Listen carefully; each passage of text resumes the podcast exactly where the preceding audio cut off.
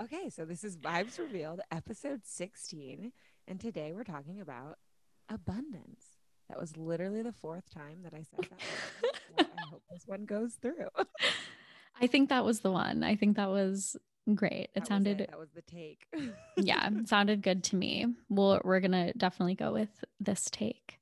So yeah, we talked about abundance in this episode, and it was a lovely convo. We had a guest. Yay, we had a guest, one of my best friends from college. You'll hear all about it in the episode, but I love him to death, and it was an honor. He's a businessman. And okay, yeah, we talk about this a little bit on the episode, but when we say businessman, we mean like full-blown corporate world, like capitalism.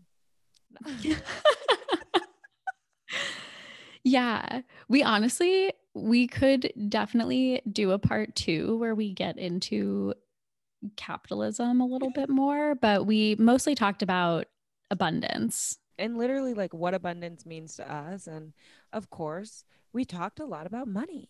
Yeah. It was interesting to have him on as a guest, as someone who does not live paycheck to paycheck, does not struggle for money. No struggle there. And I think that was kind of when Taylor and I were talking about making this episode, I was like, wouldn't it be interesting to talk about abundance to someone who isn't necessarily calling in abundance in the form of like, someone please hand me $1 million, because he already has it. Not $1 million. I don't know his net worth, but it is, and it's an interesting perspective. It's very different from ours. And so naturally the conversation did what it always does and went in fun places that were hitherto unexplored. Yeah. Yeah. It was, I think you covered it. I think you said everything that I could say.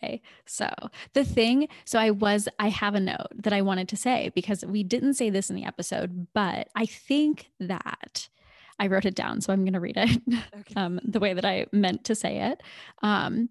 Something we didn't explicitly talk about, which I think this actually gets to the root of the problem that we have with a lot of these sort of wellnessy buzzwords, is that a lot of times the courses or classes or programs that we see presented to help people like work through these issues, you know, especially talking about abundance, we see a lot of courses around like, you know, even how to get comfortable with money and calling in abundance and stuff like that. But I think the problem we have with it is that like a lot of those things don't acknowledge the systemic issue in the first place. And I think that really gets to the core of why we feel the way we feel about a lot of these words, is because there's not a lot of acknowledgement of systems that prevent everyone from coming at it from the same place. Right. I like that you brought in the right words, the key words. I feel like we danced around the topic and then never, you know, called it out by name. Sometimes we did. And it's also, I realize how hard it is sometimes in the moment when everyone's just talking to actually say the thing that in your brain you think you want to say. And when I was listening back and had the time to like type that out, I was like, oh, that was actually what I wanted to say about abundance, was like, a lot of times when we talk about it, we don't talk about the systems that prevent people from feeling abundant or from being able to access abundance. Yes, exactly. So I just wanted to say that. Wow. I'm so glad you called that out. And this is like a good reminder for us to take notes before we record our podcast. Yeah. Right. From here on out, I might do that, you know, just take a couple notes, like key points. We never do that. Full transparency. That has not been done since episode 2 for me. I don't know. Actually, no, I think I took notes a lot on the trigger episode. And since then it was just, no, shooting from the hip. Blind by the hip. Mm-hmm. Sometimes I have notes, but I don't do a very good job of following them. Like I follow the outline that's written, but I don't always follow my notes or questions and then also I'm trying to get it down into an amount of time that people will listen to, and you can already hear them just fast forwarding through this intro right now. So. Okay, so with that being said, episode 16. We'll let you get to it. Abundance. Enjoy.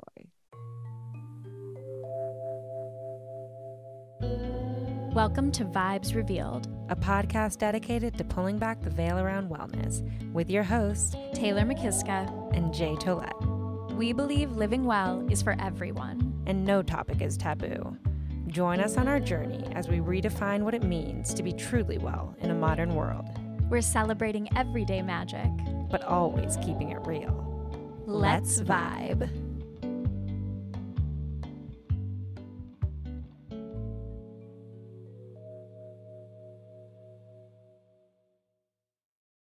Yay, this is Vibes Revealed, episode 16?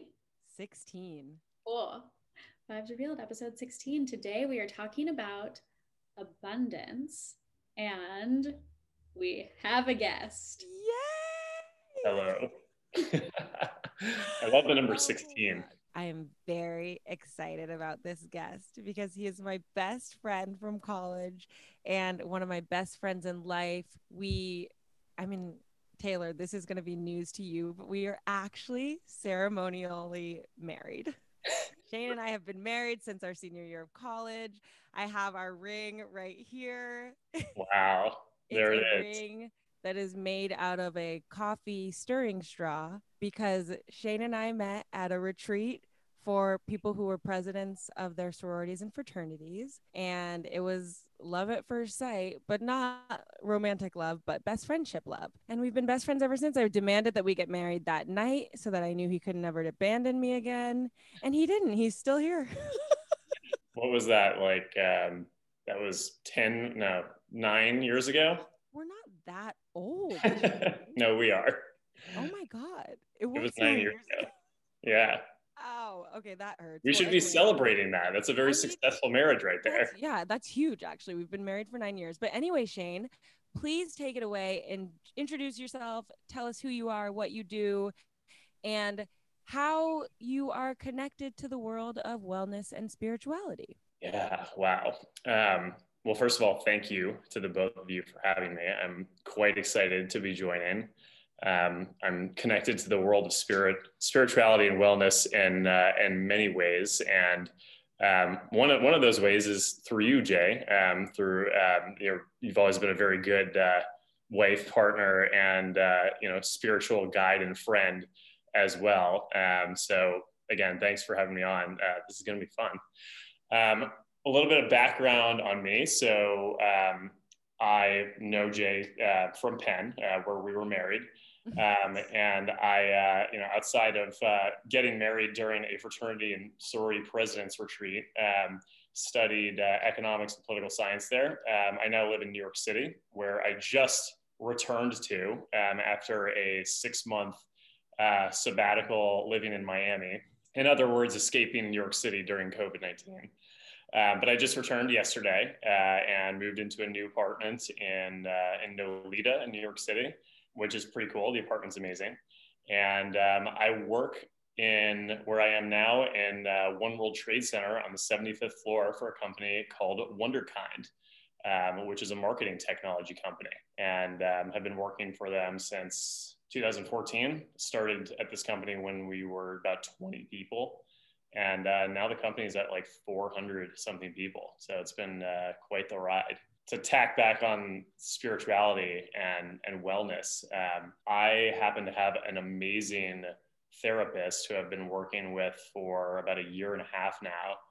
And went to him when I was kind of in a period in life where I was not entirely satisfied with everything that I was accomplishing, like felt like I was living a perfectly good and happy life, but kind of wanted to figure out how to make it to the next level and needed some guidance to do so. And this guy, his name is Jason, has just been an incredible guide, both for accountability and kind of normal talk therapy, but also as a spiritual guide as well, and has really helped me to embrace meditation as a practice, to find great spirituality within that, within myself, within my surroundings, and cultivate real gratitude in this life, as opposed to just looking at it as a journey of kind of benchmarks and different milestones that one must achieve, and to become much more multidimensional. So yeah, it's been great, and it's as you know, a lifetime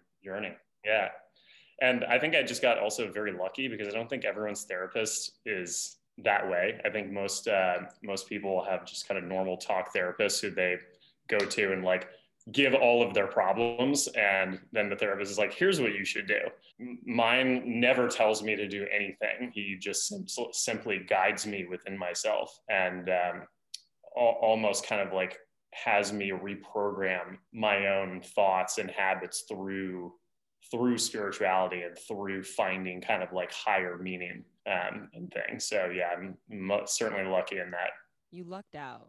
I did. I had several therapists who didn't do shit for me, but like, let's not talk about my feelings about my therapy experiences. That's for another episode.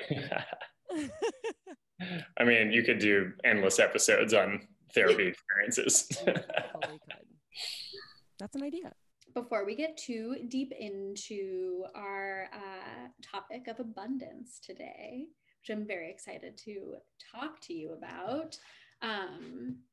Yeah, when you were talking about the kind of journey that, you know, we all continue to be on and talking about benchmarks and all of those sorts of things, I think that we are going to get to definitely get into this topic in like a very interesting way. But before we do,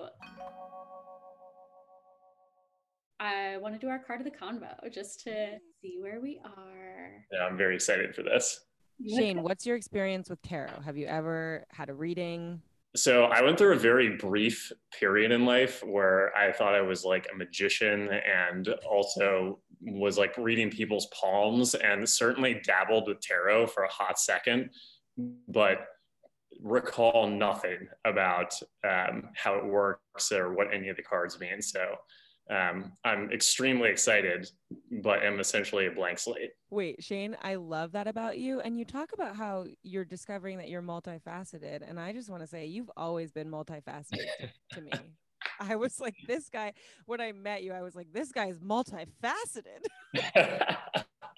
I mean, the fact that you had your magician phase cracks me up. And I'm also just like, that is so Shane and so perfect. Yeah. My inner child's like out of control. He's like, I want to do all these things. Totally. Oh my God. Relate. Yeah. All right, let's do the card of the convo. Yes. So this is going to be something that can ground us into this conversation, something we can refer back to, something to kind of set the tone for us as we talk about abundance. I love this as our card of the convo. It's justice. Ooh. Oh boy. Yeah, I feel like talking about justice, wow. Justice has always been one of the more complicated cards for me because I think that it has a lot more to do with personal responsibility than like fairness. Yeah, exactly. Like it's sort of saying like, it's your job to tip the scales, right? Mm-hmm. However, they need to balance out and that different things weigh different amounts. And I think that when you're talking about balance and justice and fairness, it's really important to keep in mind the sort of like responsibility that you have to notice what's on the scales and what needs to be readjusted. I think that that's it too. It's not so much about balance as it is about like realignment and readjusting. Mm. Wow. I mean, that's the best description that anyone could have possibly given. I don't even think I have more to add. Wow. But I feel that so deeply. Justice was coming up for me a lot, like around May or June. I was pulling justice a lot and I was like, something doesn't feel right because I think I was seeking like what is fair, you know, like, and thinking that justice was going to like slam down the gavel and be like, this is what's right.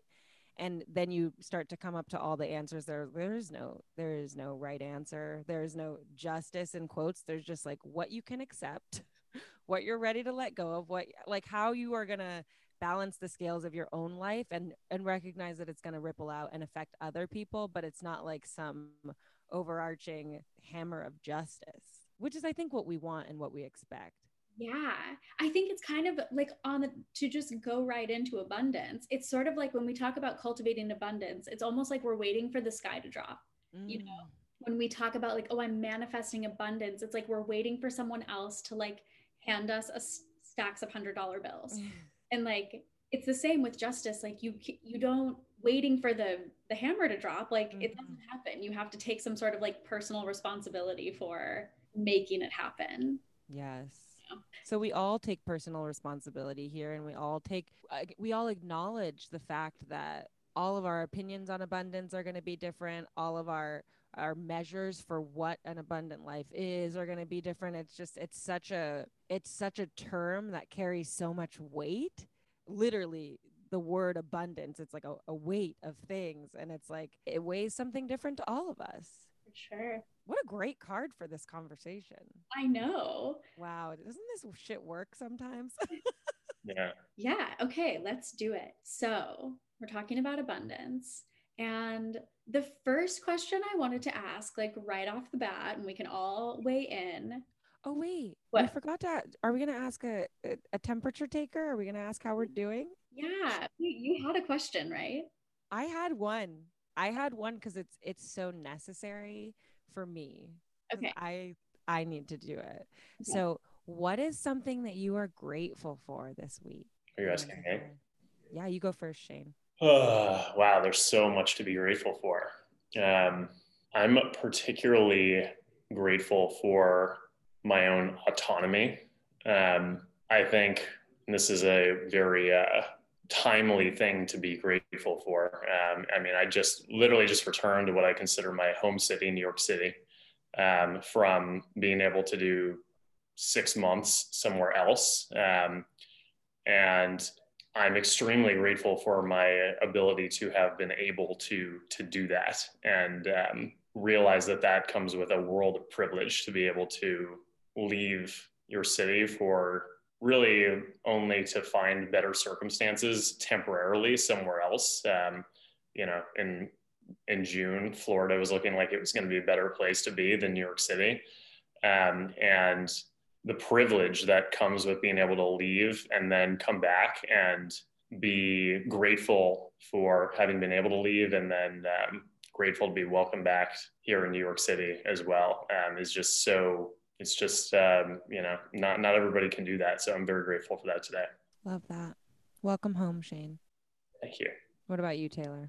I'm very grateful to be staying in this house right now. So I'm not in my own home. I'm in someone else's house. And it has this lovely backyard, and my apartment does not have a backyard. So it has been such a treat to like wake up every morning, and the bedroom that I'm sleeping in like has French doors that walk out into the backyard. So it's like I've been waking up and making coffee and like walking out into the backyard and spending a lot of time out there, which has been amazing. And I know I already told you this story, Jay, but it just felt so special to me. Like I was back there the other day and this hawk flew in. Like I'm in Hollywood, like dead Hollywood. I'm between Sunset and Hollywood Boulevard. And this hawk, like a red-tailed hawk, flew into the backyard, and I was completely in shock because it just felt so significant. This like beautiful, big, like bird of prey, like swooped into the backyard and landed on the fence, and then just sat there for a minute. And I was just like watching it, and then it flew away. And it felt like such a sign of something. Like it felt so significant, but I felt like really grateful that this bird like showed up in front of me, and then also just to like have the outdoor space and get to feel like a little bit in nature, having this backyard. Yeah, it felt so wild to be like, I'm literally in the middle of Hollywood right now. Like, and there's still birds and little animals running around. And yeah, I'm really grateful for that. It's been so nice. What about you, Jay? Oh my God, there is so much to be grateful for. I mean, the reason I asked the question is because I'm experiencing such acute anxiety. I talked to Taylor about this morning for several hours, actually. But like, I'm experiencing probably the most anxiety that I've experienced in the past couple of years, at least in 2019 and 2020. Like this week alone, I've been like, oh my God, now I remember what it feels like to be in a state of acute anxiety all the time. And for a while that had like dissipated in my life. So I was like, you need to start speaking your gratitude more, or this feeling is going to come for you more and more. But I think something I'm really grateful for is my childhood experience. And I'm saying this now, even though I had a lot of weird shit happen in my childhood and it wasn't completely normal, but my mom and I are decorating the house for Christmas right now. And I am just being transported back into like my childhood memories of just like the best Christmases ever. Like, and I really owe that to my mom. And the older I get, the more I realize I was like, this is just not what people do. Like, our house looks like fucking winter wonderland. It's more beautiful than like Disneyland at Christmas. Like, every banister has garlands and lights and flashings and icicles and golden things and nativities in every, like, the whole second fireplace is filled with like this giant Christmas village that my mom's been collecting pieces for years. And I'm like, wow, I'm so lucky that we have all this stuff. I'm so lucky that we've had all this stuff since I was born. I can't remember a Christmas when my house didn't look like this. And I took it for granted for so long. And this year, and like, I remember we used to have to put up the decorations with my mom when we were kids, and my sisters and I would be like, oh fuck, we have to put up the Christmas decorations. This sucks. It takes a full day. It's so boring. It's so tedious. But now I'm just like doing it. I have to do it piece by piece because I can't do anything all at once. It's just like, it's not in me to like do a full project. Whereas my mom's like, let's do it in a day. And I'm like, let's do 5 minutes a day. But like, just putting them up, there's been no part of me that has been like, I don't want to do this. I'm so happy that I'm doing it. I'm so happy that with each thing that I hang, my house looks more and more beautiful. And I'm like, I am so fucking lucky and grateful to be in this house and to have these decorations and to have these memories of just these experiences of just the most wonderful Christmases ever. So that's what I'm grateful for right now. I love that. Yeah. Yay. I'm also so glad that you asked that before we started this conversation, because I think that like expressing gratitude before we talk about abundance is just like a karmically good thing to do. And I'm also about to get so sassy in this episode because abundance for me is one of those topics where I'm like, this needs to be unpacked.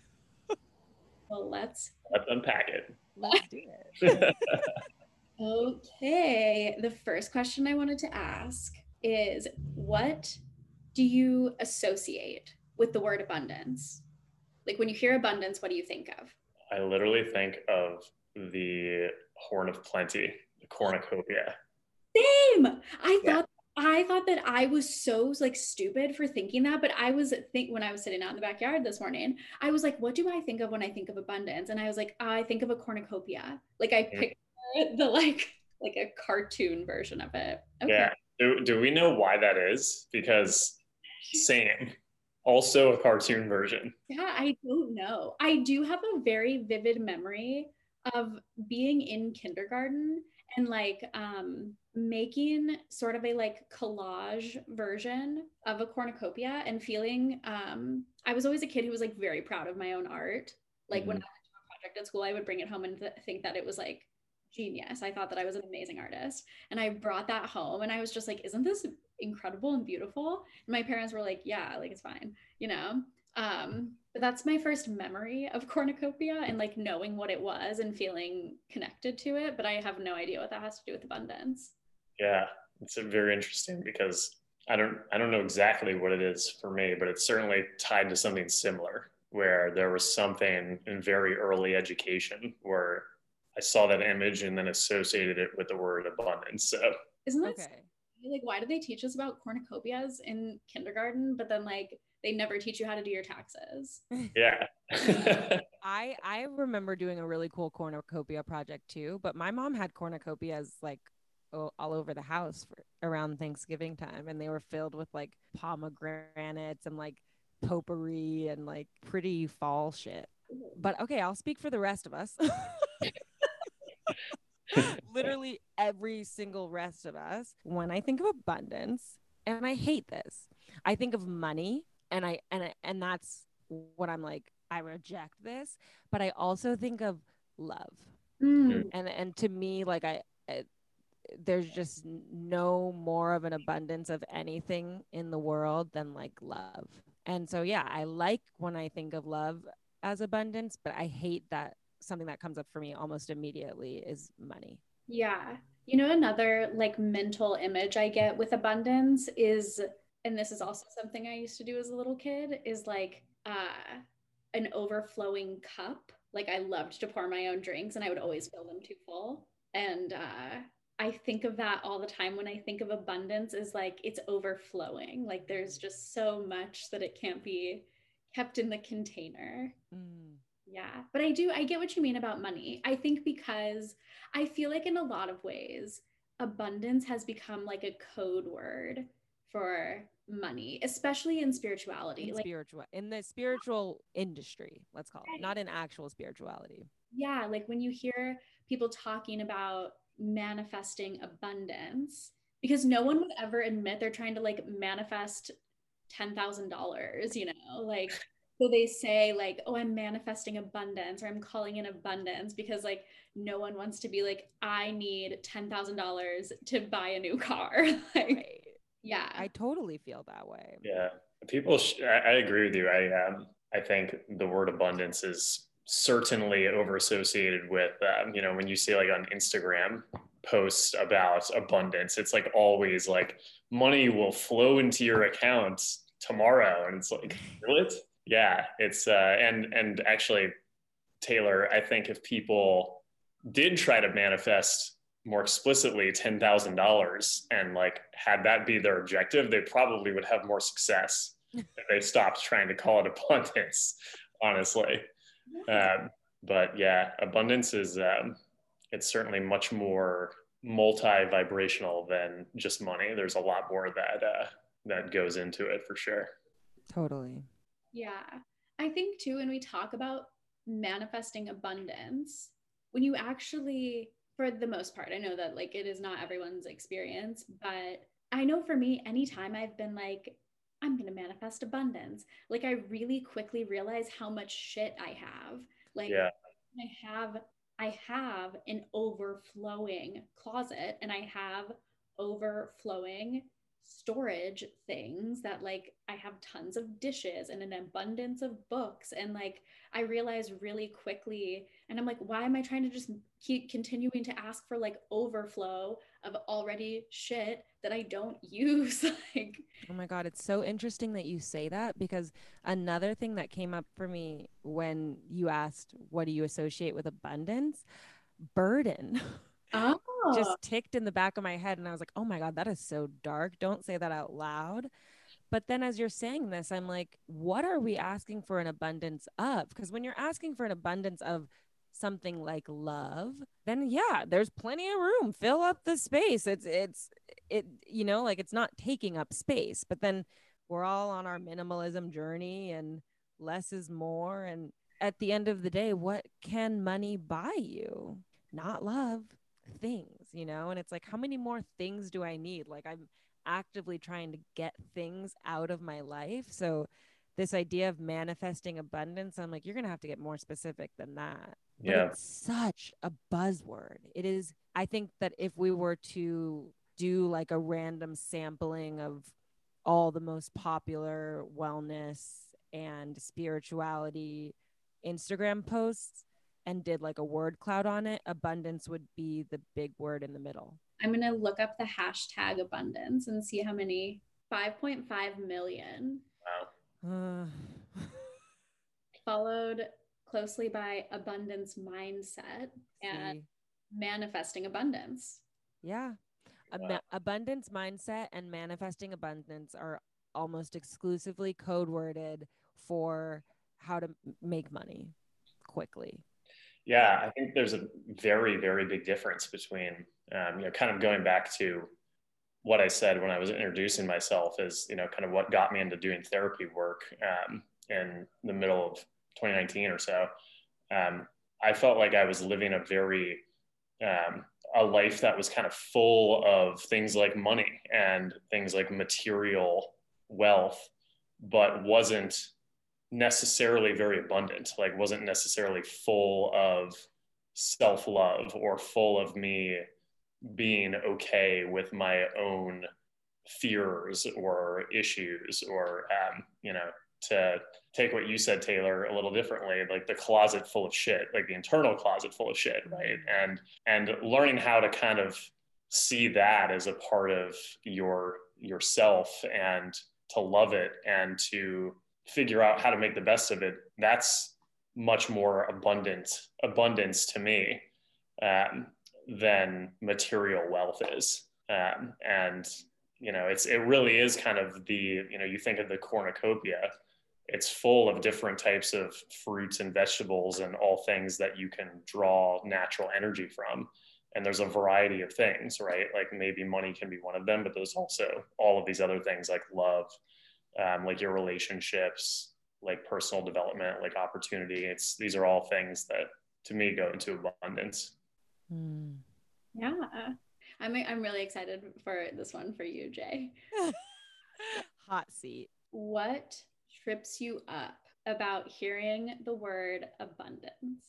I feel like it really is triggering for me to talk about, because we talked about this already, but I just think that there needs to be further delineation. We can't just talk about abundance. And I think for a lot of coaches and a lot of people in the spirituality world, they are doing, and this, I was talking about this with a fellow coach and a friend. We were talking about this weekend, and it's like, you're doing your own thing. You're on your path and you're like, I'm here to teach about mindfulness. Right. And so you're going on about mindfulness and you're kind of getting not that much traction. You're doing, you know, mindfulness around eating, mindfulness around this. And then one day you decide to host a workshop on mindfulness around abundance. And you talk about money mindset and you talk about ways to improve your relationship with money. And that one event blows everything up. Everyone's like, fuck yeah, this is great. And then suddenly you're a fucking business coach. You've gone from being this hyper spiritual person to like, oh, people just want to hear about money. Let me change directions. And then now we've lost on the true message that you came here to give, because you realize that people just want to hear about abundance and they want to hear about how to live an abundant life, AKA how to make more money and buy the things that they want with that money. So I do think of abundance differently. Like, I don't think in my life, the things that I have an abundance of are not money. That's just like the fact of it, you know, but I do think that I'm living a very abundant life, and I don't like that abundance and money get equated. And I don't like when, I think people also have this attitude of like, your relationship towards money is really negative. If you just allowed money to flow in your life, you'd be able to give it away so much easier. You'd be able to spend it on your friends. I'm like, what money are you giving away? I haven't seen you talk about how great it is to give away money now that you're making more money. You know, it's kind of like, it's just a big hoax, and it just feels fallacious. And I'd like to live in a world where abundance and money are separate, but I feel like they've become too conflated. So I just don't really talk about abundance. Yeah, I definitely get that. It's really interesting to me though, because I have seen that happen. Not that I like know a ton of coaches or follow a lot of coaches, but I have definitely seen that shift where like they didn't talk about money at all. And then suddenly they talk about money, and that's really what people want. And I feel like it actually says a lot more about us, the person who signs up for the workshop, than it does about the coach who decided to make that their business. Like, I think it's really hard. And I think that's why we started using abundance as like this code word for money, because it's hard to like confront the complicated relationship that a lot of us have with money, or resentment that we have towards people who have money, or the ways we feel about the ways that people make their money. Like, there's so much that goes into it. And I feel it's just easier to like use the code word than to say like, oh, I have a lot of shit around the ways that I feel about money, but I'm curious about how I can overcome it without necessarily having to face it. So I'm going to do this like group program by this coach who's just going to teach me how to love money, you know, abundance. Right. So, yeah. I don't know. Does it trip you up, Shane, to hear? Yeah. It's like tragic. Yeah, it's tragic for a number of different reasons. You know, one, it should be much easier for people to talk about money, because money isn't something that's going to, it scares a lot of people, but you know, the best way to tackle it is like you would any other problem, naming it and getting in there and figuring out how to get more of it, and not putting what is a much more safer word like abundance on top of it. It's just, yeah, it's sad. Hopefully some coaches can figure that out. Before we started recording this episode, Jay, one of the questions that you had written down was, is abundance your birthright? And let's explore. Wow. Okay, first of all, this is also something that I put this out there because it's something that also trips me up. Like, okay, if abundance is our birthright, then we have to define what abundance is. But also, who are you to tell me what my birthrights are? I feel like that's almost like for me, it's been used not as an accusation, but like, okay, it's clear. We've been through this a lot over the course of this podcast, that I have my own trips around money. And whenever someone's trying to help me heal my money story, they seem to think that telling me that abundance is my birthright is like going to solve the problems that I have with money. Like, I deserve to have a lot of money. Then what about all the people who don't have a lot of money? What about their birthright? Is it because they're not going out and taking what's theirs? Because I'm pretty sure they've tried and they're just in some circumstances where like that is not available to them, you know? So I hesitate to make this entire conversation about how we've equated money and abundance, but even to say abundance is your birthright, not talking about money at all. It's like, some people don't have an abundance of clothes to put on their backs. They don't have an abundance of food to eat. And to say that it's our birthright and then not like say, how do I access my birthright? Is it in a system where we have food that's available to every child who goes to school, where we have healthcare that's available to every citizen who lives and breathes? Yeah, that would be pretty fucking abundant. And that would be our birthright. Yeah, but that would also be socialism. Yeah. A lot of people aren't ready to have that conversation. So yeah. It's like, let's not talk about birthrights unless we're ready to call on those claims. Yeah. I actually have a definition that I will put forward at this moment, because I think it will be interesting food for this conversation. To me, it's abundance is having a variety of sources from which to draw natural energy from. That can be other people, it can be food, it can be making money, it can be going for a walk, it can be meditating. But what makes it my abundance is my ability to know that and to fill my own horn of plenty myself. So to me, I almost feel like it is a birthright, because everybody has that ability to kind of do that internal work and fill their own horn of plenty with whatever it is that gives them natural energy. Doing that work, I think, is a birthright. Having lots of resources to draw on to do that is more difficult. Yeah. Resources is a huge part. Mm-hmm. Yeah. When you said resources, that was I think that is maybe one of the biggest missing pieces of the abundance conversation, is the resources that are available and who they are available to. Mm-hmm. And I think that that's the tough thing about it, that it's like, how do we solve that? How can we, instead of like manifesting abundance, like how can we create more resource? Right. Yeah. Wow. That fully hits the nail on the head, because I think that's what I come to in my okay, so bringing it back to money, in my problems with money are not the lack of availability, because I know that it's available, but the lack of accessibility to resources that would bring that money back to you. And I think, especially when we're talking about abundance and when we're teaching about abundance, this is when I get to the point where I'm like, if I'm going to tell someone how to get abundance in their life, that's something that I have to do for free.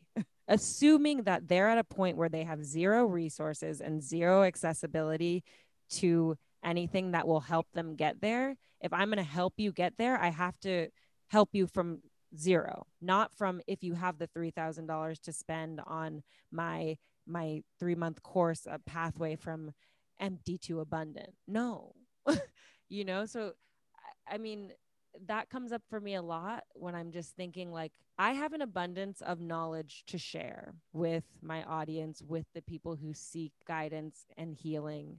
And a lot of that knowledge came to me for free. I had to seek it out, but I didn't have to spend money on it. A lot of it I did spend money on, but a lot of it came to me for free. And it was at a time when I really needed it. So I thought, I'm really fucking grateful that this came to me when it did. And I want to pay that forward, you know, and I don't know, this is getting off topic, but I think thinking about abundance, I think there's so much to be shared that I don't have to charge for it. I give it freely because it's spilling out from me anyway.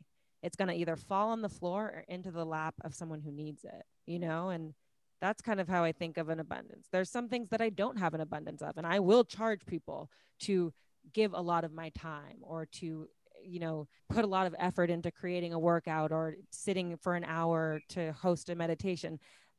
I don't have an abundance of that. I can't do that all the time. But there's other things. There's things that I can say. There's words of encouragement that I can give that are absolutely free because they're just going to go and fall on deaf ears or into the space around me because it's just coming out of me anyway, you know? And I think that, I mean, that's also an important piece of abundance. Like what do I have so much of that I just have to put it somewhere else and share it, you know? Sharing comes up when abundance comes up. For sure. Or like, yeah, what do you have so much of that you can like give it away? Yeah. I like that idea a lot. Like I would, like, can you imagine if there's like a coach's next workshop is like, it's a workshop on abundance and they're just like, okay, what do you have so much of that you can give it away for free? Like, yeah, that's usually not the narrative, but what if we did approach it like that? That's like your natural abundance. As you were talking, Jay, I was thinking about how your natural abundance can overlap with somebody else's abundance of money. And that's how money flows into your life. When you have so much of something that it's just, and it's so valuable to you that you want to give it away, you probably will find a lot of people who would be willing to pay for that as well. And think nothing of it because it's so abundant within you, but lacking within them. And this is how we fill our horns. We draw on the resources that others have, whether those be natural or not. I think that's the hardest thing about, I mean, I know it's like something that both of us really struggle with is like, how do I have an ethical, spiritual business? Because it feels like it's impossible. Like it really feels like there's not an ethical way to do it. But at the same time, it is sort of just like, which it's like, that's why we do the segment that we do is so that people can, we hope that people can get more comfortable saying like, I need this resource. And sometimes this resource is money. Mm-hmm. I do have this thing that I want to share that I believe is worth a certain dollar amount, but that it feels really like sticky and it feels really hard to do. I think that's why abundance has become the thing that we say instead, because it feels like dirty to admit that you like need money to buy groceries and pay your bills. And you want to make that money by doing and sharing what you are naturally abundant in. Like, yeah. And that sharing of the natural abundance is worth far more to the people receiving it than the amount of money that they're paying you. But what if they can't pay the money? Well, then that's up to you. Well, yeah, do you share or do you not? I share. Yeah. Always. Mm-hmm. I mean, I've never stopped and I have never once felt like, how do I put this? I have never once felt like it was more important for me to make money than to share what I was sharing. And now I'm getting to the point in my business. And this is what I was basically crying to Taylor about, or what I've been paralyzed about and in this state of anxiety about. I'm getting to the point where it is more important to make money with what I'm doing than to do what I'm doing. And I'm like, that's where I I literally have just stopped. I got to the point and I was like, oh, I got to pull everything back. I got to stop doing everything because I refuse to be in that position where the making of money becomes more important than the doing. And I don't really know how to get out of it. I mean, it comes with being a business owner. You get to a point where you're like, is this my hobby or am I running a business? And I'm there and I'm like, ooh, shit, I think I'd rather have it be a hobby. And I don't want that. But then like, that's what it feels like I want. And that's where I'm at. Yeah. Wow. So to wrap up this abundance conversation, are you abundant? You feel abundant? Everyone here? I feel quite abundant. Amazing. Gratefully so, quite abundant. What do you feel like you're most abundant in? Opportunities and challenges, which are to me the same thing. How do you feel like you access abundance? Through gratitude and by slowing down and looking around and just recognizing how many challenges and opportunities I have to truly lead a rich life. One of many, many sources of natural energy.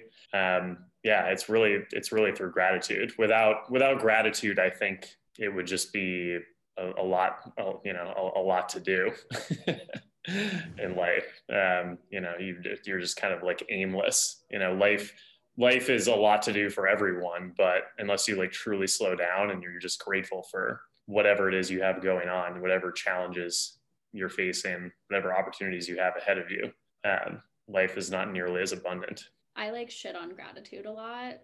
Uh-oh. Not loud, but like to myself, like I'll be like, this isn't going to work. This isn't, but I do, it does. It usually does when I actually stop and I'm like grateful for stuff. I usually feel less hopeless. Yeah. But it does, that gratitude kind of is, it falls in the abundance category for me sometimes, where I'm like, I've heard this so much that I'm like, how do I do it? And then I just get very resistant to doing it. But then when I do, I feel good. Right. Yeah. Like that was such a nice way to start the episode, like saying out loud what we're grateful for. Sometimes I like think it, but I don't say it, but it really does. Yeah. It does like shift the mood. For sure. Yeah. What about you? Yeah, gratitude is very challenging to practice. It really, you've got to really like make yourself do it. But it's pretty key, honestly, I've found. I think so too. And I think like, it's one of those things where it's not enough to just do it in your head. Like that's something that you actually have to put out. Like, because every day I look around, I'm like, of course I'm great. I'm so grateful. I'm grateful for these two windows. I'm grateful for natural light. I'm like, every morning I wake up and I'm like, look at that sunrise. I'm so grateful. But unless I write it down, I forget so quickly. Like it's in one ear and out the other. So just writing it down. And also gratitude as like perspective shift. So not only being grateful for the things that like, duh, we're all grateful for nice houses and being able to move, but it's like Shane said, can you be grateful for the challenges? Can you be excited about the abundance of challenges and hardships that have shown up in your life to level you up? And that's a whole nother level of like really nailing gratitude and understanding abundance. Cause I think we all have an abundance of challenges in our lives that we can either choose to rise to or try to ignore or try to eradicate, but really usually the only way out is through. Ain't that the truth? All right, so the question, am I abundant? Yeah, are you abundant? I totally believe that I am abundant. I feel like in my life I have an abundance of choices, and sometimes to me that feels like the worst position to be in the world. I'm like, why am I here? Somebody just make a decision for me. Somebody just tell me what to do and I'll do it if it makes it easy, just like somebody make my life easier. But then I'm like, imagine if I didn't have any choices at all, I'd probably blow my brains out. So, I mean, I do feel like I have an abundance of choices, an abundance of challenges that I'm not quite ready to face. And I've been dancing around them for a while, and they've been giving me a lot of anxiety, and I thought that I've been dealing with it, but I've gotten to a point where I'm like, I'm not actually coping with this that well anymore. So I need to figure something out about that. But at the end of the day, I really do believe that I've lived such an abundant life. I feel like at this point in my life, I've done more than some 80-year-olds have done in their lifetime. And I've hit a lot of bumps in the road too. But like, just looking at my life, I'm like, holy shit, this has been abundant. And I'm only 30. I have so much more to go. So hell yeah, I'm abundant. I mean, I'm not necessarily always grateful for it. And that's the sad part. I would like to be more grateful for the fact that I have a lot of things to do and accomplish and figure out in this life. And when I'm ready to do that, I think things will be great. What about you, Taylor? Are you abundant? Oh, I'm definitely abundant. Wow. What an abundant bunch we are. I feel like I'm super abundant in ideas. I have so many ideas all the time. Like, I think I come up with really creative solutions to things, like back in the day when I had a job. You know, like if someone would even say event, like I would start having all of these ideas about like, oh, we could do this event and we could do this, we can invite them, this is how we could decorate. And I feel like I'm never lacking for like ideas or solutions. Like I never feel like something can't be solved, you know? That's a beautiful feeling to have. Yeah, I definitely feel abundant in that. And I'm also very abundant in like coffee mugs. I have coffee mugs in my house. Like if you come over to my house, everybody could have coffee. I have so many. Wow. Like a variety of different types of coffee mugs, like a full collection. So many. I have them from different places. I also collect Polish pottery, so I'm definitely abundant in that. It's so beautiful. Yeah, so I have a lot of like Polish coffee mugs that are gorgeous. And I have like a lot of kitschy ones too that people have just like given me as gifts over the years, which I just love. I love a good mug. I love big giant mugs that you could just like have soup in, you know? Oh, I love that. So yeah, I'm definitely abundant. And I also should be more grateful. I should express gratitude more often. Jay, we should just like make that a segment that we do. Oh my God, we totally should. At least then we know we're being gracious once a week. Yeah. Oh, amazing. Wow. Beautiful. I feel like that was a great chat. It went by so fast. Yeah, it was a nice little chat. The funny thing too that I kept, because we kept saying abundance so often, and I just kept thinking of like cummerbunds. Abundance is a weird word. Yeah. Yeah. Yeah, when you say it, it feels weird. It feels weird coming out of the mouth. Yeah. That might be another thing that trips me up. Yeah, I was like, I know I'm gonna just like cummerbund is gonna come out of me. I'm definitely gonna mean to say abundance. Yeah, so great. On that note. That's amazing. Time for full disclosure. Let's do it. Yay. Okay, I'm very excited for this. Full disclosure. I'm very excited for this because Shane's the first person. No, my sister works at a school, but Shane is just corporate as fuck right now. So we're going to get some real deal businessman numbers. Yeah. Corporate as fuck. I like that. You're corporate as fuck. It's yeah. Yeah. Yeah. I'm pretty corporate for this day and age. You want to ask the first question, Jay? Sure. How much money do you make? How did I guess that was going to be the first question? So I will tell you, and I will give you a little bit of background on my job as I tell you. So I work in a pure sales role. I make most of my money on commission, and the amount of commission that I make is strictly a function of how much effort I put into my job. It's truly, you know, what we call in the sales world an eat what you kill sort of structure, where you know, if you are sitting there not doing much, you make like near the bottom of the range, and then if you put a ton of time into it, you're making lots more money. So I'll give you kind of like ranges for my industry, and these apply to me. So we make a base salary that's normally low six figures. So let's call it 100K as a base salary per year. And then the range that somebody who's at my level would make over the course of a year, depending on how the year goes, how much effort you put in, is between 200 and 400K over the year. And again, that's, so it can also be higher than 400K. That's, you know, there's not like a cap. You would needing to be seriously kicking ass in order to make that happen though, which I've never broken above that threshold, not yet. But yeah, it's a, sales is a very lucrative job to have if you are up to the challenges that it brings, for sure. Amazing.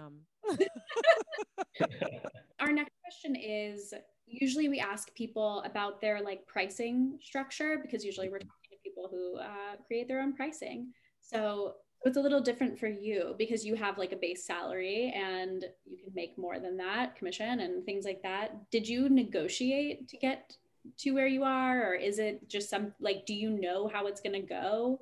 Like, can you decide how much money you make off commission? That's what I want to know. Like if you can say what your percentage of commission is, because I know you sell like huge deals.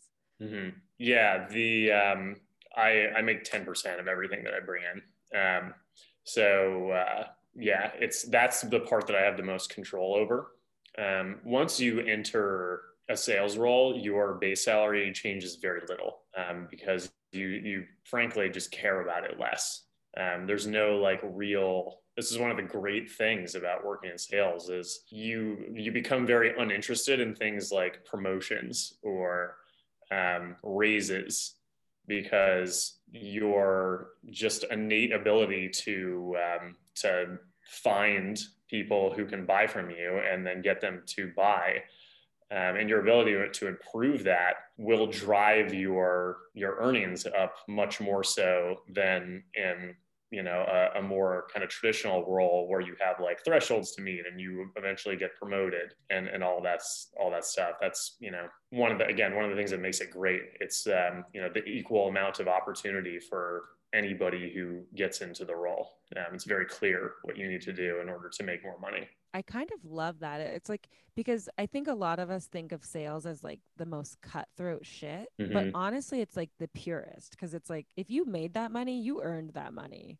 Yeah. Whereas like sometimes I see some people just like sitting around on their fat asses in their offices, just like making a lot of money and like having assistants. And I'm like, you don't really do anything and you mm-hmm. make so much money. So, you know, I respect the role of a sales of someone in sales. Let's just say. It's really great training for starting your own business, honestly, because the flip side of making all that money is you also have a quota. You have a certain amount that you have to bring in every year or they can fire you. And so what that trains you to do is understand what it's like to need to make payroll, right? Mm-hmm. So if you have like this deadline that you have to bring in a certain amount of money by, and you're behind, like you really feel how scary that is. But you also, if you get past it, make a, you know, upsized share of the profits and what you get out of it, exactly what you put into it. It's very similar to running a business, albeit not nearly as big of a risk. Obviously, it's like kind of like training wheels. We've had this conversation so much, Shane. I think that your perspective can be very valuable to the coach, healer, person working in the wellness world who really fears selling. Yeah. Like for me, it's the thing that I hate above and beyond all else about my job. I hate the selling. It hurts me to like put myself into that situation. And what advice would you have for kind of melting away those huge blocks and fears that a lot of us have? That's a lot of the reason why some of us just never take off, because we're unwilling to sell ourselves. Mm-hmm. Yeah. First of all, recognizing that it's very hard to create the trade of money for any sort of service or good, whether that be marketing technology or wellness coaching. It's it's really hard because nobody wants to part with their money and nobody wants to have to ask for money. So first of all, acknowledging that is really, really critical. I mean, that's the reason why they build an entire job around it, right? Like, that's the reason why they have people who literally their entire job is just doing the part that nobody else wants to do. That's asking for the money. And it's not easy, and it should never feel easy. And if it does, you're probably a sociopath. You also probably will be a very successful person if it feels easy for you, but to most people it does not. So recognizing that is really important. You also have to find what is inside of you that allows you to get past that. And that is a journey that lasts forever, really. You know, for me, we have in my job, we have a product that works insanely well. Like anybody who brings us on normally gets promoted within like the next year or two because it just works that well. It's also enormously expensive. So upfront, it seems very, very scary to both have to ask for that money from my side, but also to have to like find that money and pay to bring on a new partner from their side. And what gets me through that is just this super confident knowledge that I am going to be able to help this person succeed, and just knowing wholeheartedly that their life will be better once we're past this difficult part. And that's kind of what like propels me into it and gets me through it. And I think you can really adopt that in coaching as well, right? Because thinking about my work with my therapist, like if that guy asked me to pay me like 4 times what I'm paying him now, I'd probably do it. It's just like, it's the benefit that I get out of it in life is worth that much. And you just have to know that and remember that always, and, you know, be uncompromising about that. And if you are kind of getting down to the line of, should I just give it away or should I really make somebody pay for it? You should know that if one person won't pay for it, then somebody else will. It's important to kind of remember that when you're trying to decide what sort of business you want to run. The answer to that question is obviously not so clear, whether or not you should give it away and whether or not that's the ethical thing to do in your line of work, but people will pay for it and they will be happy to pay for it. And they probably would pay you more than you're going to end up asking them for. So remember that and let that carry you through. It's a sacred thing. It really is, being able to kind of transact something that's valuable to both sides. Very, very important. So don't forget that. Beautiful. Okay. Thank you for that, Shane. I think that will help a lot of people. Good. But okay. Yeah. The next question was, what are your spending habits and what is your biggest expense? Yeah. So pre-COVID, my biggest expense was definitely on travel. Like I would spend so much money just like on a whim on travel, like going places, doing things while traveling to those places. Travel is really, really expensive. But now, honestly, it's probably on like ordering food.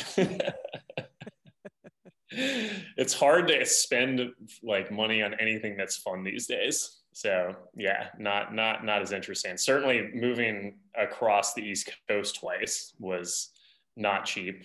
But you know, my most recent expense, which I'm really happy about, was my real estate broker was very expensive, but found me an amazing apartment. So grateful for that one.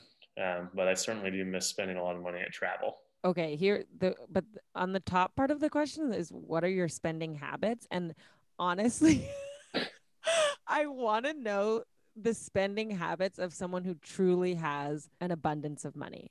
Do you put a lot in stocks? Do you save a lot of money? Do you have like a plan, or is it just like, oh, money is infinite? Because like, I think when you're talking to people who just don't have that much money, our spending habits are all frugal. Like I talk about, yeah, I spend a lot of money on food, but like still frugal. Like if I had all the money that I could spend on food, it would be a really scary, crazy amount of money. But I just like don't have that amount of money. But like, what is it like for you? Are you like thinking a lot about money and being like, I shouldn't spend on this, this is too expensive? Or do you just like not have those kind of like holdbacks because you're just sitting comfortably? Yeah, that's a really good question. I'm not sure how happy I am about this, but it's more so the latter. Like I more so don't think about it all that much, which I think is pretty common for somebody to go, you know, from, I don't come from money. I think it's common for somebody who goes from like not having a lot of money to having a lot of money and then just being like, I don't want to think about this anymore. So I'm just going to like go about life and feel financially free. And you still, you know, thankfully, gratefully, like end up with money to save. Like it's a great position to be in. But I'm kind of getting to the point now where I feel like I should be much more intentional and think about it more because, you know, I certainly save money, but I would like to save more of it. Thank you for sharing that, honestly, because I came at you with that one. You come at me for everything, Jay. I really do. Our last question. What is your favorite thing you've spent money on recently? When I was in Miami, I bought a really cool white Vespa. Wait, me and Taylor are both cracking up. You bought a Vespa? Yeah. Where is it now? I just sold it. Oh my God. I could cruise around Miami in it? Yeah, that's exactly right. Wow. Mm-hmm. That's something. I would have loved to see you in all white on a white Vespa. That's like kind of how I imagine you without even knowing that you had the white Vespa. Yeah, a lot of people saw it. I'm sad that you didn't. You were supposed to come visit me and then you didn't. I know, but then like COVID was so real and nothing happened this year, and we'll just have to fly to Miami together when like we can. Yes. And it will just be a vacation. Yes, I'm always down for that. But you know what, Shane, thank you so much for sharing. Absolutely. For sharing what I believe was really a unique perspective on this podcast, and also for being our first male guest. Am I? Wow. Yes. I'm honored. That's so cool. Well, hopefully I won't be the last. I mean, hopefully not, but yeah. Not many men in my life want to talk about spirituality with me, so I'm grateful for you. Let's do What's the Vibe? What's the Vibe? We made it. Every time we make it, I'm like, we did it. And here we are. What's the vibe? What's the vibe, Shane? Oh, what's my vibe right now? There's a lot of vibes right now. My vibe right now is New York City, which is kind of rock and roll. But it's also like, you know, it's also like emotional too. And like fast-paced and furious. Yeah. But also like very tense and like full, like also very full of life. There's a lot that goes into it. It's hitting me all very hard right now. I've only been back in the city for 24 hours. So there's just a lot of vibes. We're definitely on a very similar wavelength because that is also New York City is my vibe this week. Oh, wow. Tell me more. I've been like saving this for the end because I mean, we're having like a different New York experience, but so I'll tell you my whole life story right now. I wanted to be on Broadway and I went to school for musical theater, and I've been, so I'm house sitting, right? And the first night we were here, we watched West Side Story, which is like, that's one of my favorite musicals of all time. And it's just so New York. And then we woke up the next day and put on the original cast recording of Hair. And I was just like really getting very nostalgic about like all the times I went to New York as a kid and all the shows on Broadway that I used to go see. And like, I just keep thinking like, oh, I can't wait to go back to New York. And I started watching Gossip Girl, and I've just been like I've been in such a like New York. Wow. And the last time I went to New York, I actually had a terrible trip. Like one of the worst trips I've ever had in my life, like not just to New York, but to anywhere. And it made me think that I hated New York. Wow. After years of growing up wanting to live there. And I always thought, I feel like I'm too old for it now, but I always thought like, oh, one day I'll move to New York. And that was my plan originally when I came to LA, was like, I'm going to live in LA for a little bit and then I'm going to go move to New York. But then I got to LA and it was just so nice here. Like, yeah, it's sunny. You got to do New York first. Yeah, you do. That was the problem. Like so I moved to LA when I was 18 and I should have moved to New York when I was 18. And now I'm 28 and I'm like, there's no way in hell I'm leaving Los Angeles. I mean, the thing is, it's really nice to go to New York when you don't have money and you don't care. And you're like, I'll sleep on the floor. I'll do this. But then you get to a certain point in your life where you're like, I'm not fucking living with these cockroaches and rats just to live in the greatest city in the world. It's like, give me space. Has been on my mind like endlessly. Like, I feel like I cannot consume enough New York. Like, and like when everything is open, it's the first place I'm going, and I want to stay for like a month. Like, oh my God, we should go. Oh, well, if you see me and Shane hanging out, you'll be like, what the fuck is wrong with these people? These lunatics. Literally. I can't wait for Broadway to like come back, and I just want to go see every single thing and just like have a New York time. Okay, what's your vibe? My vibe, it's so like trending on Netflix, but my vibe is the Queen's Gambit. Oh yeah. And Chess.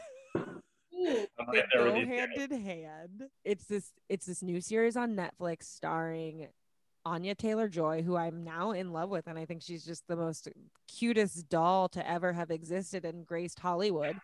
And I love her to death, but it's like about this child chess prodigy.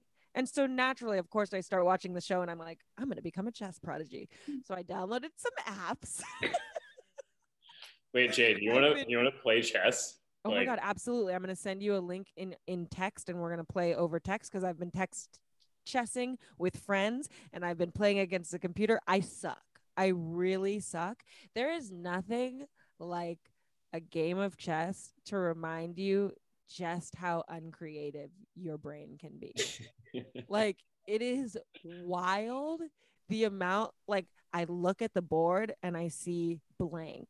I'm like, I don't see anything. I don't see the next step. I can't even find the threats. It's so hard. But I'm like really trying to challenge myself to like get like semi-mediocre at chess. And I've been teaching myself opening theories, and I do the opening, and then I'm like, now what do I do? Someone tell me what's next. And it's like, at a certain point, you just have to get creative. And I'm like, I'm not there yet, but I'm hoping I get there. But I'm thinking that I'm going to devote a solid month to this. And then in December, I'm going to be like, fuck chess. I hate that game. But right now it's all the rage. So like, hit me up now while I'm still in like this chess frenzy, knowing that soon it will be gone. Like, every other passion I've ever had in my life. Maybe we can try to make this one sustainable, because playing chess is really fun, and you would love chess. Right? I also multifaceted. Like Taylor shared her vibe with mine. I'm sharing this one with you too. I also just saw the Queen's Gambit and absolutely loved it, and also was like, I'm going to be a chess prodigy now. Like, that's my life calling. Everything else has been fake. Totally. It makes you want to be a chess prodigy, and then I'm like, oh, it's only 25 years too late, but it's okay. And also, it's not a true story, which is very interesting. You watch it and you're like, wow, this must be a true story, but it's not. Yeah. It was so good. It was really good. I highly recommend the show. And at first I was like, chess? The fuck? Mm-hmm. Then I was like, whatever, I'll watch it. And I could not. I had to start rationing one episode per day. Otherwise I was gonna be done in a day. Yeah. I actually started reading the book. Ooh, I should do that too. Yeah, you should. It's interesting because like the series is very long. It's like 10 episodes or something. The book is like 200 pages. And they get all of it into the 200 pages. It's like moves very rapidly. Wow, I love that. I'm definitely gonna read that. Wow, yeah. Fun. When you're done with that, you can get back on the Broadway vibe and listen to the cast recording of Chess, the musical. Oh, is that a Broadway show? Yeah, it's from the 80s. It's pretty bad, But if you're like, if you just want to keep your chess vibe going, you can do that. I'm in it. You know, I'm here for any musical theater. I'm down. Some good vibes. Okay, this was so fun. Yeah, this was fun. Do you want our listeners to connect with you or no? Yeah, absolutely. Especially if there are other coaches interested in learning more about how to be effective at sales. Love that. Mm-hmm. You can find Shane on Instagram. It's McWillX. Yeah. MCWILX. Okay, MCWILX. Correct. McWillX. Mm-hmm. I should change that. We all come to that point. We're like, yeah. Okay, well, great. We'll find you on Instagram. And if anyone wants to connect with Shane, you can find him there. Yes, absolutely. Well, this was awesome. You guys are fantastic, and I love your show, and thank you for having me on. Thank you so much. Hopefully we'll have you back sometime. Absolutely. Yeah, anytime. Amazing. Wonderful. What a show. That was great. Yeah, that was so nice. All right. Well, let us know how you feel about abundance. Let us know if you hate business. Let us know if you have more questions, or if you think we should cover this again, if there are things we missed, if there are things that just need more unpacking. You know, these episodes are, I was going to say like they're short, even though this is like 2 hours. But yeah, it's like, we can't always say it all every time, but I hope that we can say what needs to be said. So let us know. Especially on the topic of abundance. Yeah. It's a huge thing to cover. And I mean, I think it was like kind of like Money Stories Part 2, and this will continue to come up. This narrative weaves its way into almost all of these conversations around accessibility and things that are accessible. I mean, things that we access usually are accessed for a fee. So this comes up a lot, and I'm glad that we can have these conversations around money. And honestly, it doesn't feel like it's getting easier to talk about it, but I must assume that it is because we're doing it. Yeah. I mean, this will definitely be easier to edit than Money Stories. So I feel like that's honestly a big step in the right direction. Huge. For sure. Well, I guess that's all. Let us know how you're doing and what's going on, and if there's any way we can support you. You can always find us on Instagram @Vibes Revealed, on Twitter @Vibes Revealed, and you can email us vibesrevealedpodcast@gmail.com. Lovely.